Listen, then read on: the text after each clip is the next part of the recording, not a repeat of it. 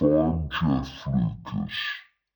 This week, we all heard the tragic news that popular Conservative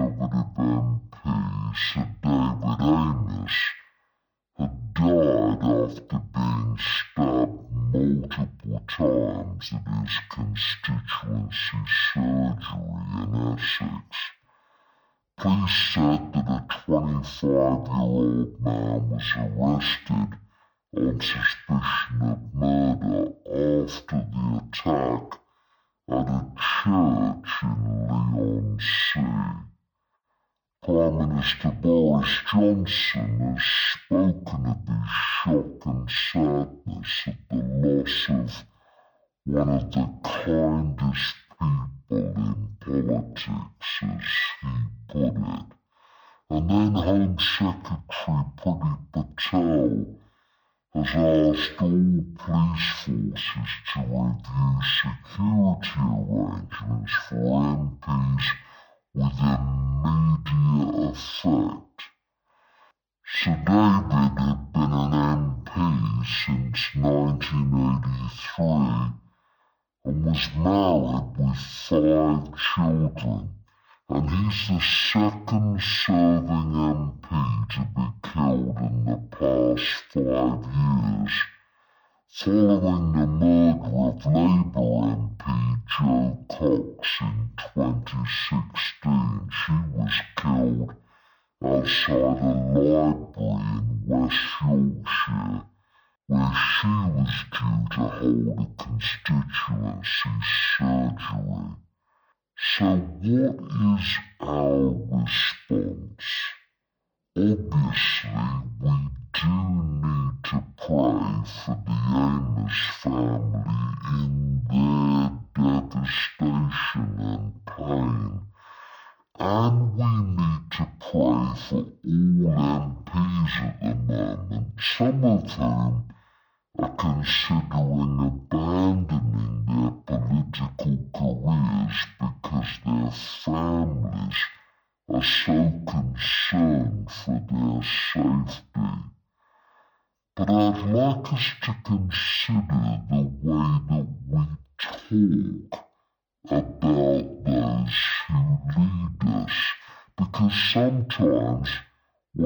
turn to social media, I'm increasingly anxious about the way fellow Christians join in with the shouting, the name calling, and sometimes the flat out abuse of those who serve us in political life.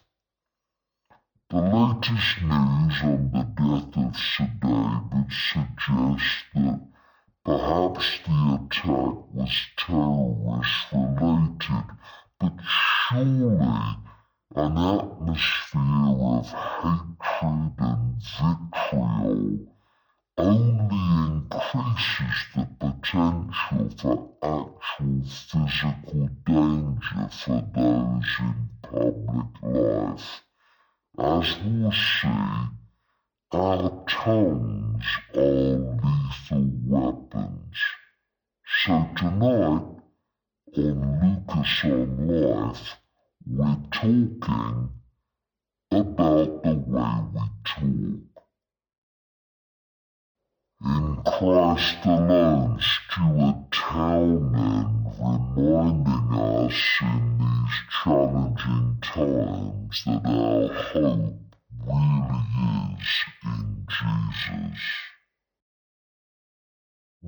in an age of tolerance.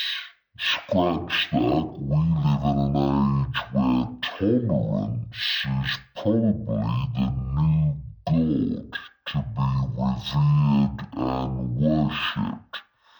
If you're seen to be intolerant, then you're a bigoted, narrow, arrogant lowlife, and your contrary opinion is hateful, because there's one thing that we just can't tolerate these days, and that's an opinion that's contrary to the consensus.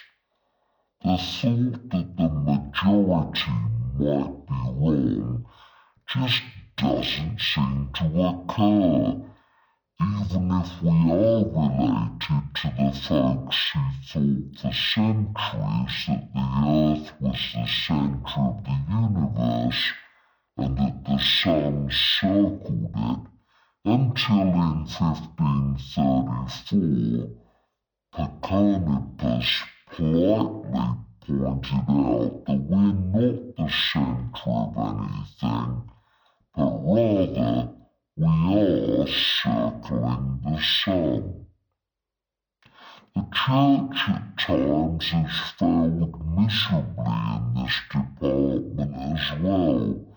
Galileo was another who proved that a herd mentality is not great when it comes to being right about what's what, and his support of Copernicus's ideas led him to clash with the Catholic Church of his day. He was placed under house arrest for his heretical views and was held captive for the rest of his life. Once again, the majority was wrong. But why betide the person who breaks step with the consensus, who walks apart from the crowd? Just recently, a beauty pageant contestant in America was asked her opinion about same sex marriages.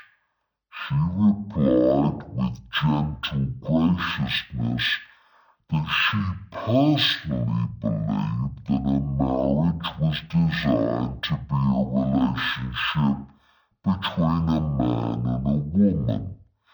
The judge who put the question was incensed. She lost the crown, and an international media flurry broke out, including a demand that she apologize for her comment. But surely this is liberal fundamentalism while insisting that everyone has the right to free speech and free choice, the guns are quickly turned on anyone who dares to disagree. They will feel the heart of fundamentalist ire if they do. Liberal fundamentalism indeed. Why did she come under such attack? She spoke no spiteful words of homophobic hatred, just simply answered the question expressing her own personal convictions in a measured manner. But we are living in a time when some people act like the thought police, insisting that we agree with their views while, as I've said, all the time demanding tolerance. If she had spoken up for gay rights and then lost the crown because of it, there would have been an outrage, and quite rightly so. As it turned out, her quiet courage opened the door for many media opportunities to speak about her personal views on human sexuality. Her voice was welcome, it was no rant but a steady voice. In a world of political correctness gone mad, it can be difficult to hold an opinion that's contrary to the popular trend. Whatever the topic or issue. Let's be willing to be unpopular, not for unkindness, but for conviction. But as we're thinking tonight about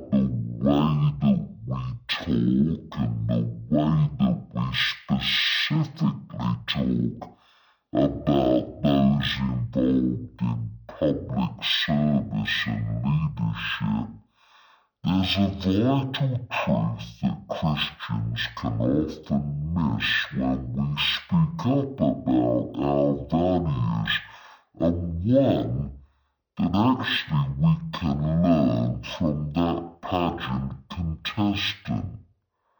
It's not only the content of our message that matters, it's the tone of it that's important as well. Passionate people can sound strident and aggressive, and there's also a temptation to be angry when we feel that our viewpoint is being suppressed. And when that happens, we can come across as ranting, yelling people who are rightly regarded as suspicious. We are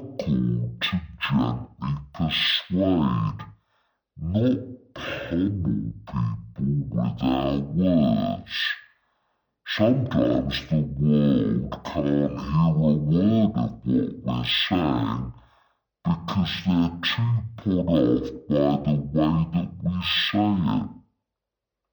It was a wonder that Jesus spent so much time in the company of the despised so-called sinners of his day, but an even greater miracle that they wanted to spend time with him.